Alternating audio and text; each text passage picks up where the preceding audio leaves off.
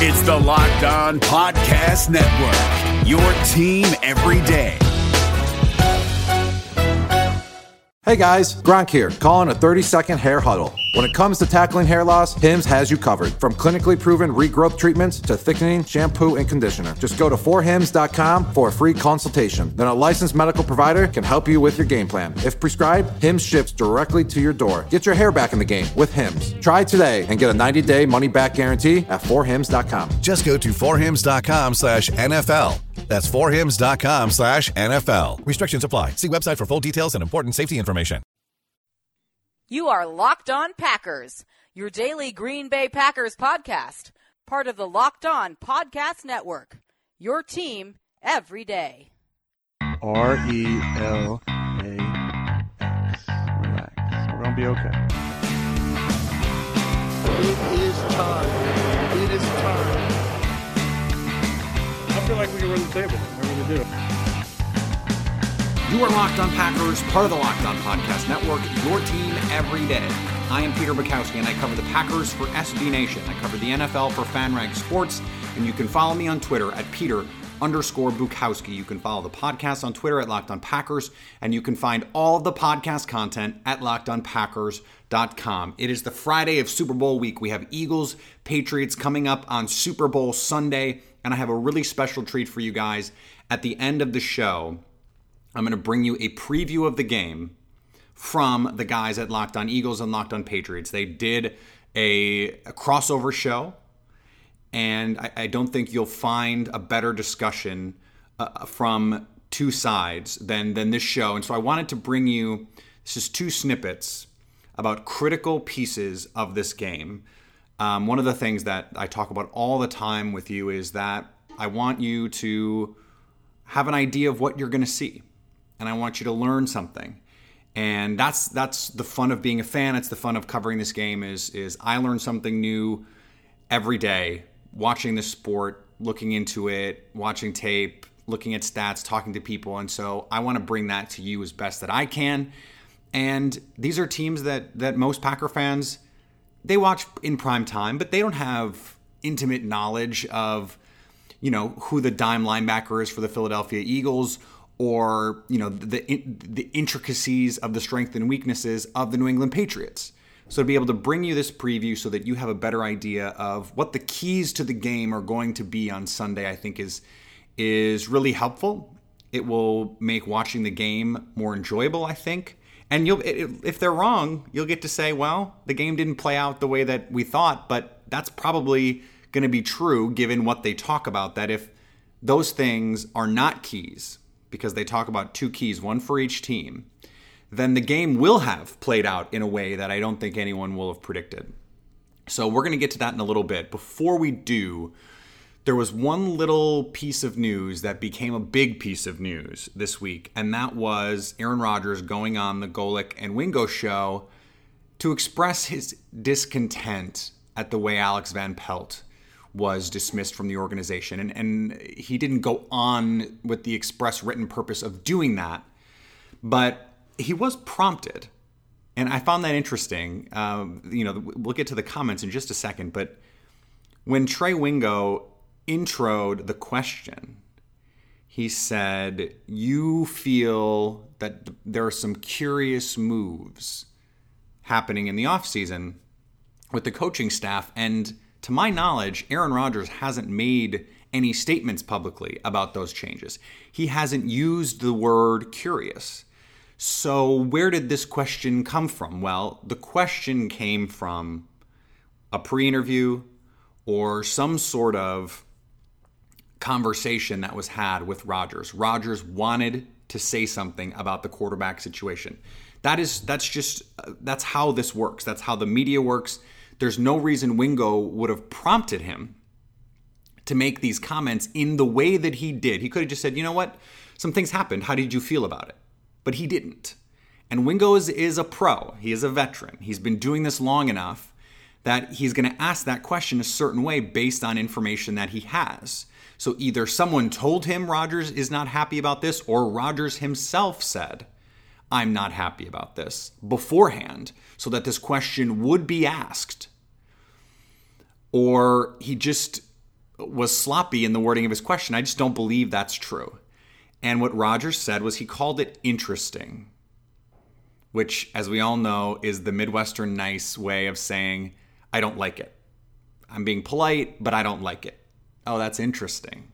It's interesting that anyone who's ever been in a relationship knows that their partner at a certain point will say, It's interesting that you do X when you don't do X. And it's really another way of saying, It's annoying that you do this. they use the word interesting because they don't want to be confrontational. And of course, Rodgers doesn't want to seem confrontational in the media. He doesn't want to be confrontational with his team, but he would like to express his discontent. And he says specifically that he wasn't consulted. He felt like he should have been told.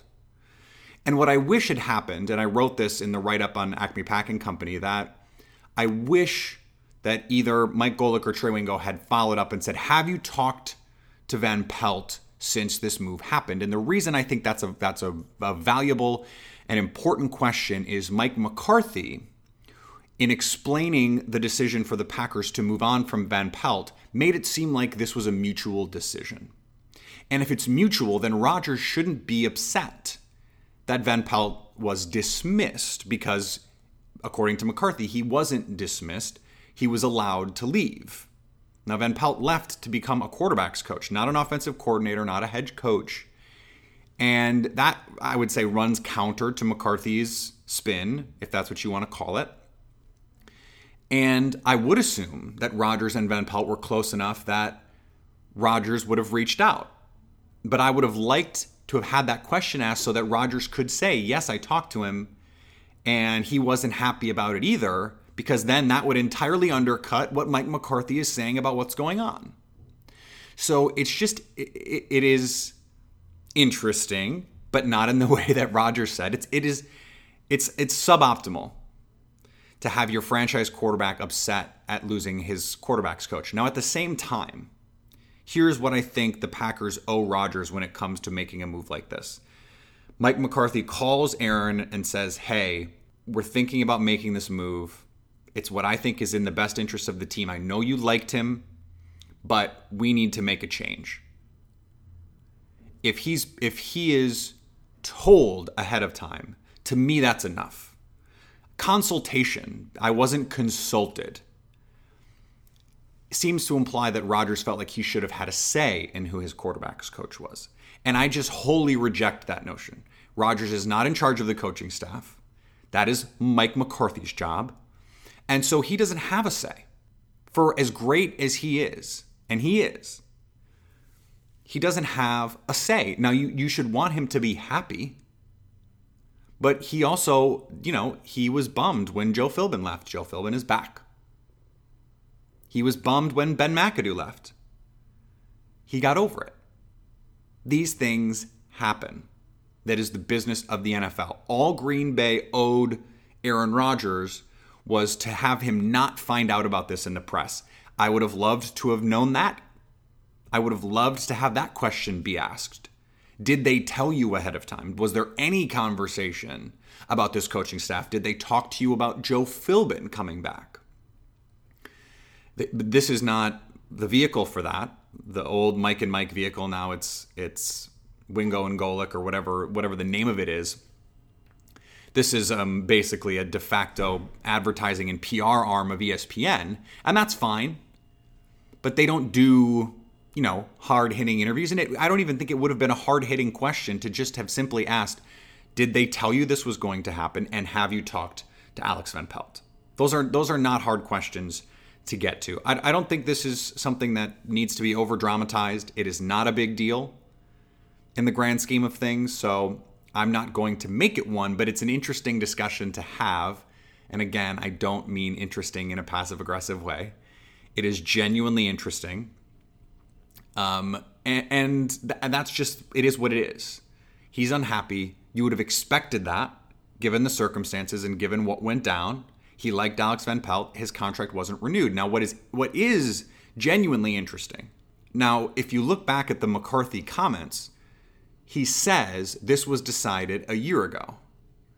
And if that's true, and if you look at now the, the, the what has followed, a year ago would have been when McCarthy would say, hey, let's rework this contract, let's re up you, and we want you here long term. So if you're looking for reasons to believe Mike McCarthy and that this was a mutually agreed upon decision, then you can point to that and say, well, that, it is true that if they felt like he was a long term answer here or that he wanted to be here long term, that maybe that could be a reason you could point to.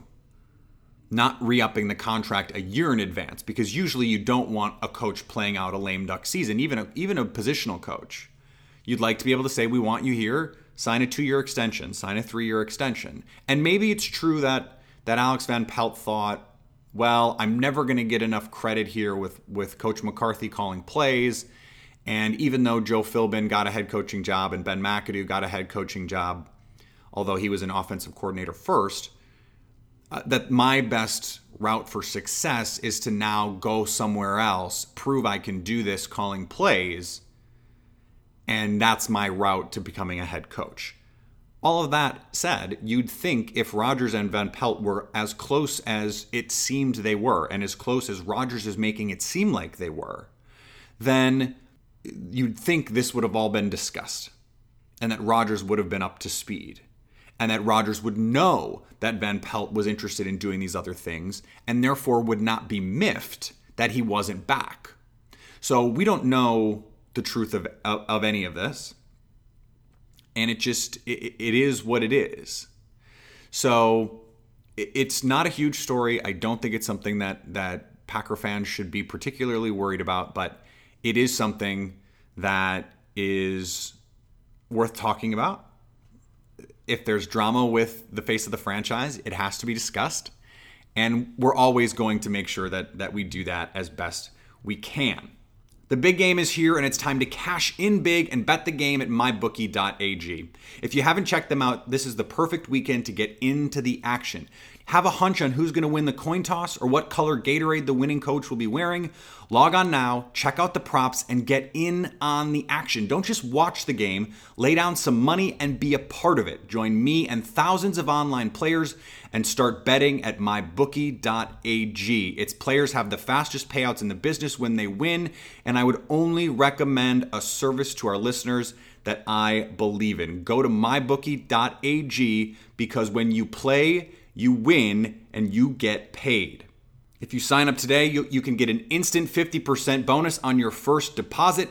That's right, if you join with $100, you'll have $150 right off the bat to play with. Just use the promo code LOCKED ON at deposit. MyBookie.ag, you play, you win, you get paid.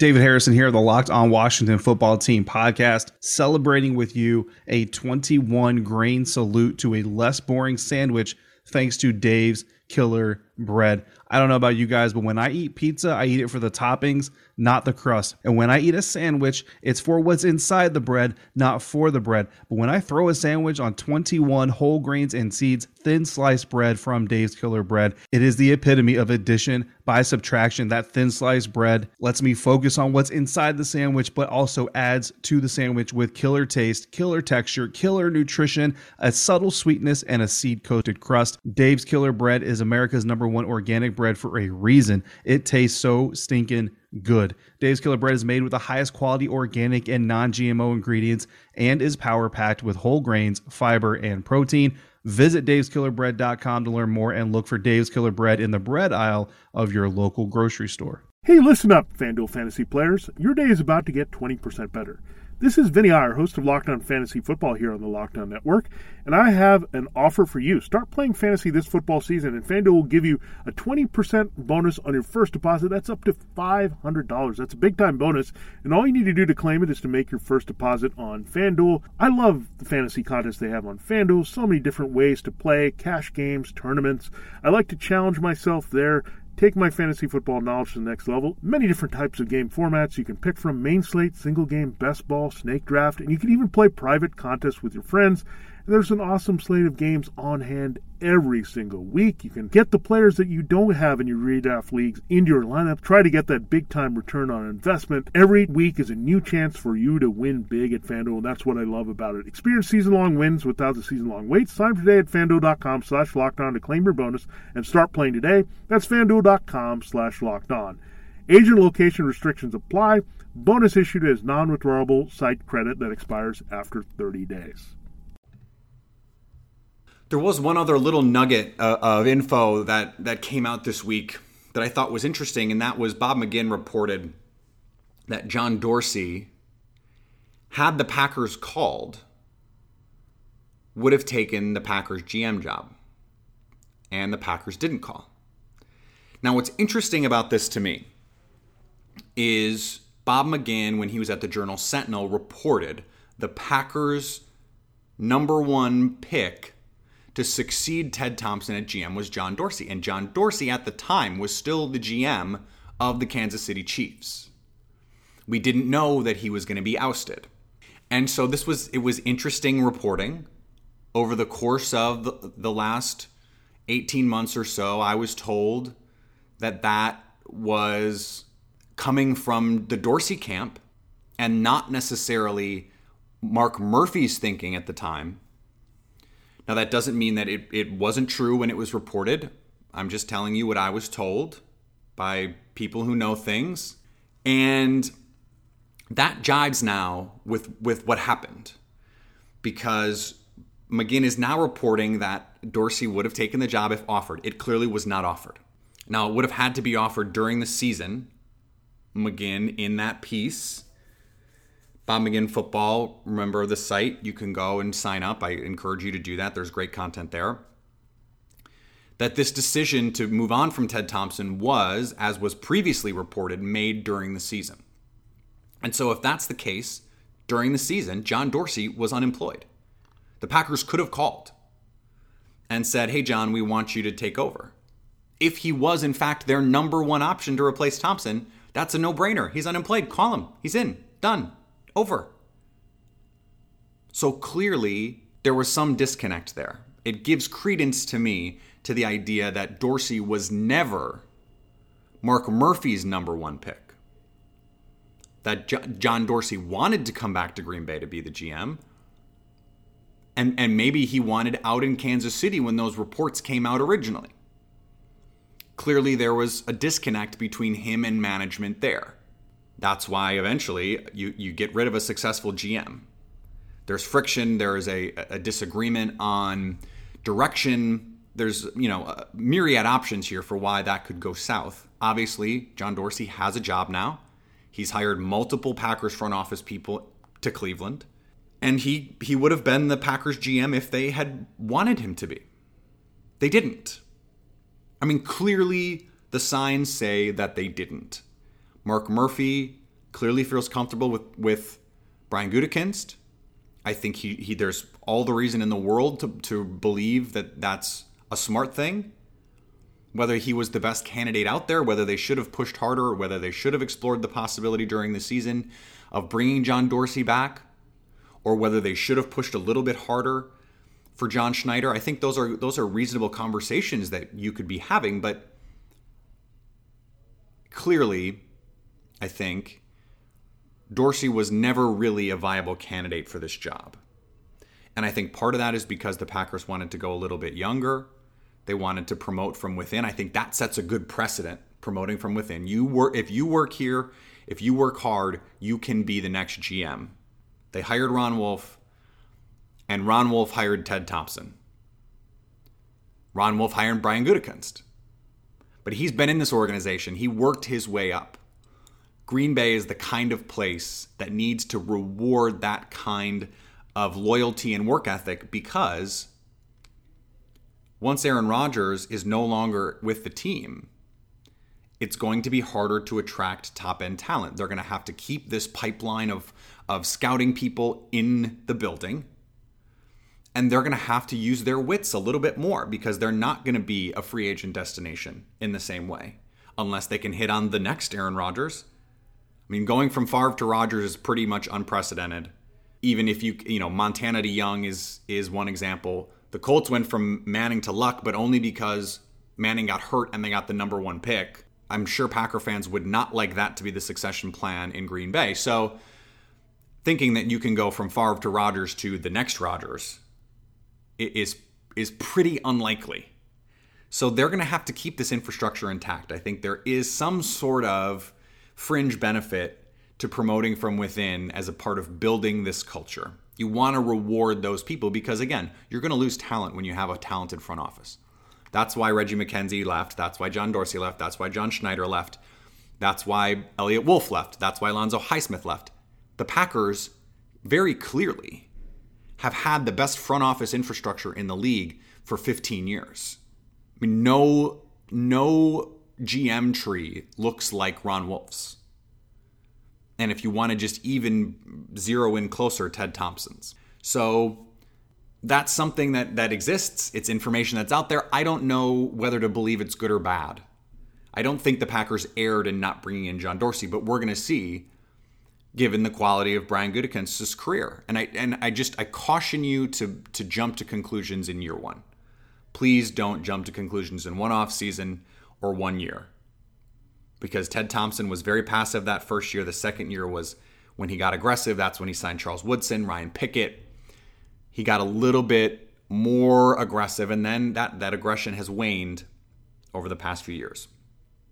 Before we get to the Super Bowl preview, I want to remind you about our Pro Football Focus Edge giveaway. Put your name and your Twitter handle in a review of this podcast on iTunes, and you'll be entered to win a Pro Football Focus Edge subscription. That gets you access to player grades, tools, charts, all sorts of information that I use on this show, that I use in my writing that you can only get behind the paywall. Get behind that paywall by putting your name and your Twitter handle in a review of this podcast on iTunes and winning our contest. It's a $39.99 value, and all you need to do to enter is put your name and your Twitter handle in a review of this podcast. It couldn't be easier.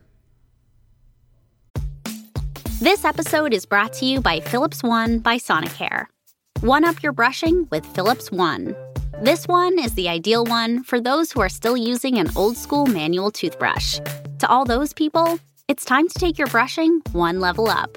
The solution is a simple one it's the perfect timing one. It's the long lasting battery powered or USB rechargeable one. The comes in multiple colors to match you one. The one with a subscription that delivers new brush heads for just $5. Your teeth deserve this one. Philips One by Sonicare one up your brushing. Learn more at philips.com slash one. That's P-H-I-L-I-P-S dot com slash O-N-E. This episode is brought to you by Shell. College football is best enjoyed at home. You know, the home that has no rooms because it's a stadium of 70,000 screaming fans. But wherever you are, ESPN and Shell can take your fandom further with savings up to 15 cents per gallon for fuel rewards members at Shell. Welcome home, football fans. Terms and conditions apply. See fuelrewards.com slash fuel your fandom for details. Shell is an official sponsor of ESPN College Football. ESPN, the ESPN logo, and ESPN College Football are registered trademarks of ESPN Incorporated. This is a bit from a crossover show that the, the Locked On Eagles and Locked On Patriots guys did. It is wonderful insight on how the Eagles are going to need to slow down Rob Gronkowski and how the Patriots are going to have to deal with the Eagles' front four pressure and front seven pressure. Here it is. There's one big factor for me, and if this factor doesn't happen to the extent that it needs to happen, I don't think the Eagles have a chance at slowing the Patriots' passing offense and Tom Brady down. It comes down to pressure. Okay. So when you look back at what the Patriots were able to do against the Falcons last year, everybody knows it 28 to 3. On the way to 28 to 3, the Falcons were pressuring Tom Brady at a 44% rate. After that, only at a 30% rate. You look back to the Giants Patriots Super Bowl when they were able to get to Tom Brady a lot, they pressured him right at around 40%. The Eagles pressured quarterbacks at 41%. They pressured Case Keenum 27 out of 50 times. What Ooh. is going to help the Patriots as far as slowing down the pass rush? Because this is this is a pass rush that isn't fancy. I mean, every now and then we'll throw in a stunt. We like you know blitzing from cover zero on third down and in the red zone and and all that good stuff. But this is a team that I feel, unlike the Patriots, can line up for and just straight up get after it. And That's kind of how you have to beat the Patriots. You can't be like the Steelers and blitz three and sit back with eight in the zone because Tom Brady's going to have all the time in the world and he's going to carve you apart. You can't blitz six. He's going to pick that apart too. You got to be able to get pressure with four. You have to get there consistently and you have to force him to get the ball out of his hands quickly and really muddy that first read for him. What will the Patriots try to do to either aid their linemen or via alignment or chip or, or whatever the case may be because they have to do something. The Eagles are coming with that defensive line. What are they? What are they going to do? Sam Monson over PFF Pro, Pro Football Focus. Average. This is a tweet that he put out today. Average NFL passer rating this year is 87. Yeah. Tom Brady's passer rating under pressure this year, 96.6. Hmm. So Brady is under pressure 10 points higher than the average quarterback is on any given down, any situation. So Nonsense. you can get pressure on him, but he's still very, very good and better than the average quarterback in the NFL, even in those situations. The thing that sets up well for the Patriots, I think, is we know Schwartz, we know the wide nine, we know the alignment. You get those guys outside, you use speed off the edge. Eagles have such great depth this year up front as well. You got Barnett, you got Long, you get guys you can rotate in and out. Fresh, yeah. If the Patriots can stay sort of in plus situations, third and three and things like that, I think they're going to be okay because that wide nine, the way it sets up, it allows Brady space to sort of step up in the pocket, which is what he does. He's not a guy that's going to bail. He's not going to exit the back door either way. Mm-hmm. The worry for me is this: if we get into sort of third and eight situations where they can bring their more speed package, where they kick Graham down inside. Matchup to me that I'm worried about is Graham on Joe Thuney, the left guard for the Patriots. He's had some protection problems this year. He's given up some sacks. If we see third and eights and Graham over the left guard, that's where I think the Patriots are going to get into trouble because Thuney's not going to be able to block him, I don't think, sitting here right now. And that's how they're going to get that quick interior pressure. Plus, when they do blitz, and you guys know this well, Schwartz likes to go cross dog up the A gaps. And that's, you know, if there is that sort of playbook on how to stop Brady, it's quick interior pressure up both A gaps. That's what Schwartz likes to do. With the Patriots offense, obviously a big feature is going to be Rob Gronkowski and how the Eagles are going to cover him. Uh, Malcolm Jenkins is probably going to be the guy to follow him around. Let our listeners kind of know how the Patriots deploy him, where they line him up, uh, how what type of routes they want to utilize him on, and how he kind of affects the entire offense. The main issue is they'll use him anywhere. You know, they'll go Y ISO with them, isolate them, try to get you to sort of tip your hand coverage wise, whether you run a linebacker out there, whether you run a corner out there, show man versus zone pre snap. They'll put him in line. They'll put him in the wing. They'll put him in the slot. They will put him anywhere on the field and they'll use him on a variety of routes. Obviously, against the Jim Schwartz defense, you're going to see a lot of single high looks, cover one, cover three. They're going to try to get him up the seams. They're going to try to bracket the safety, whoever that is. Maybe it's Jenkins in those zone coverage looks try to get them up the seam on those. They like to use them on wide cross. They'll do a ton of stuff with that as well. You know, red zone fades. They, will pretty much use them in anything. And, and, the thing that I'm interested to see this week is if if Philadelphia can do what the Jets did in Week 17, where you got linebacker, safety, bracket coverage on him, and then pay man across the board. Mm. If they can slow Gronkowski down that way, then they're going to have a really good shot at slowing down this offense. Um, when I look at this Eagles roster, and seriously, guys, correct me if I'm wrong, but I don't see somebody that I can just point to and say, just put him on Gronkowski. He's going to slow him down. There are few people on the planet Earth that can do Right. that. But I think bracket coverage, linebacker, safety over the top. The Jets held Gronkowski without a target at Week 17. Part of that might been des- be designed because you don't want to get him hurt at Week 17, but still, that's an eye popping statistic. And so that's been, could be my expectation. Linebacker, safety over the top, bracket him that way. Yeah, what I would love to see, and I don't think Philadelphia will do it because they always put Jenkins over tight ends. And I think Jenkins, who has some success against tight ends, I agree with you, isn't a Gronk eliminator. He's not a Gronk eraser. I think that Gronk will handily win that matchup.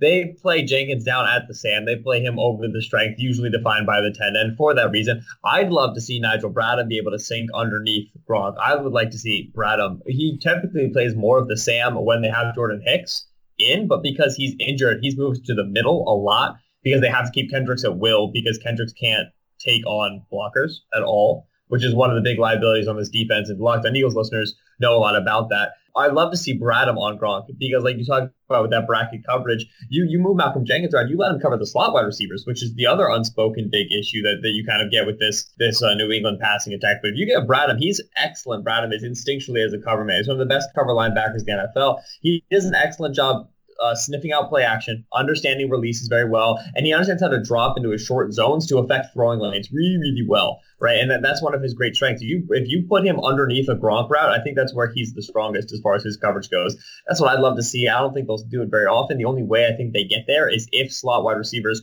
are killing the Eagles, which actually brings me to my next question. Uh, the, the game plan for the Pats coming in against the Jaguars, we kind of thought was going to be keep a lot of uh, tight ends and backs on the field, keep their linebackers on the field, and then attack the linebackers in coverage. That's what we expected going in. That's kind of what we saw. A lot of slot wide receivers lined up on Jacksonville linebackers. Pats took advantage of that mismatch. Given that the Jaguars and the Eagles have a similar weakness at middle linebacker, Paul Posluszny for the uh, for the Jags and then Dannell Ellerbe for the Eagles, do you anticipate a similar matchup coming in, a similar game plan, a lot of 21, a lot of 12 personnel trying to keep three backers on the field at all times? Yeah, I do. And I'll get to that in one quick second. But I do want to mention back in 2014, Pats played the Bills in the regular season twice, obviously, against a Jim oh, Schwartz. Yeah. And, you know, in the first game, Gronkowski went nine targets seven receptions for 94 yards and a lot of 33. And I've looked at that briefly, and it did look like they used Bradham at times, you know, in kind of that situation on Gronkowski. I haven't fully charted that game out yet. I'm not done quite doing it, but yeah, I, I would start by looking back at that game back from October 2014 to try to get a sense of what Schwartz might do against Gronkowski. Now, to the other question, you know, what's been interesting working through this postseason is seeing how the Patriots have gotten a little bit of an advantage because they've basically gotten you know similar type looks on both sides of the football from some of the teams they played. And to your point, Ben, it's the similar sort of situation. You last week you're facing Ramsey and Bouye, two sort of lockdown type corners. DVOA, I think the Jacksonville Jaguars were one and eight in terms of versus number one and number two wide receivers, and the numbers are the same. It's basically two and seven this week between numbers one and two in terms of wide receivers. Obvious subjective component of that, but still, but now it, it's the same thing against, you know, number three receivers. Eagles are a little bit weak against tight ends, against running backs. Eagles are a little bit weak. So I'm expecting, yeah, I'm expecting games from Amendola when they go 11. That's where they're going to look. I'm expecting a lot of maybe 21, 12 personnel. I'm even expecting some 13 personnel if the Patriots try to run the ball because what there's stuff you could do schematically with three tight end sets against the Eagles and that wide nine in the run game. So that's stuff that I'm looking for. All right. I hope you guys found that enlightening. I hope you found it useful and helpful. I know I did. It is uh, it is great to, to get the perspective of other people. Look, I have my own feelings about how this game is going to go. And the more I look at it, the more I think the Eagles have a really good chance, the more I think the Eagles are going to win. I have a hard time picking against Tom Brady and Bill Belichick, but this defense for Philadelphia is almost as good as the Jaguars' defense was, and the offense is much better. I don't think they need great Nick Foles to win. I think they can win with just mediocre Nick Foles. And I think the Patriots have to play a near perfect game to win. So I think Doug Pederson is an excellent coach. I think he's proven that. I think John DeFilippo is an excellent coach. I think they have a very good offensive staff. They're going to put Nick Foles in positions to do well.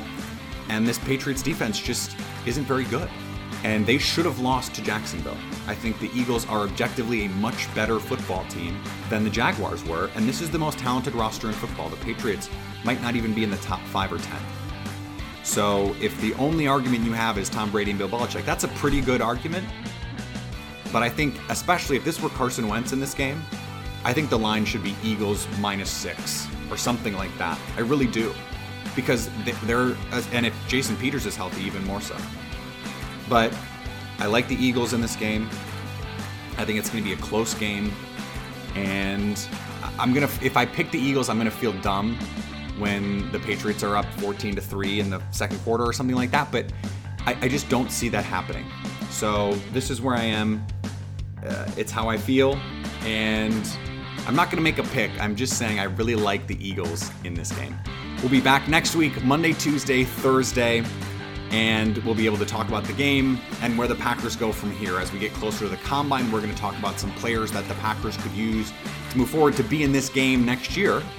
Aaron Rodgers in that ESPN interview talked about getting back to playing championship level defense. They need to add some players to do that. So we're going to talk about that and a lot more, which means you need to stay locked on Packers.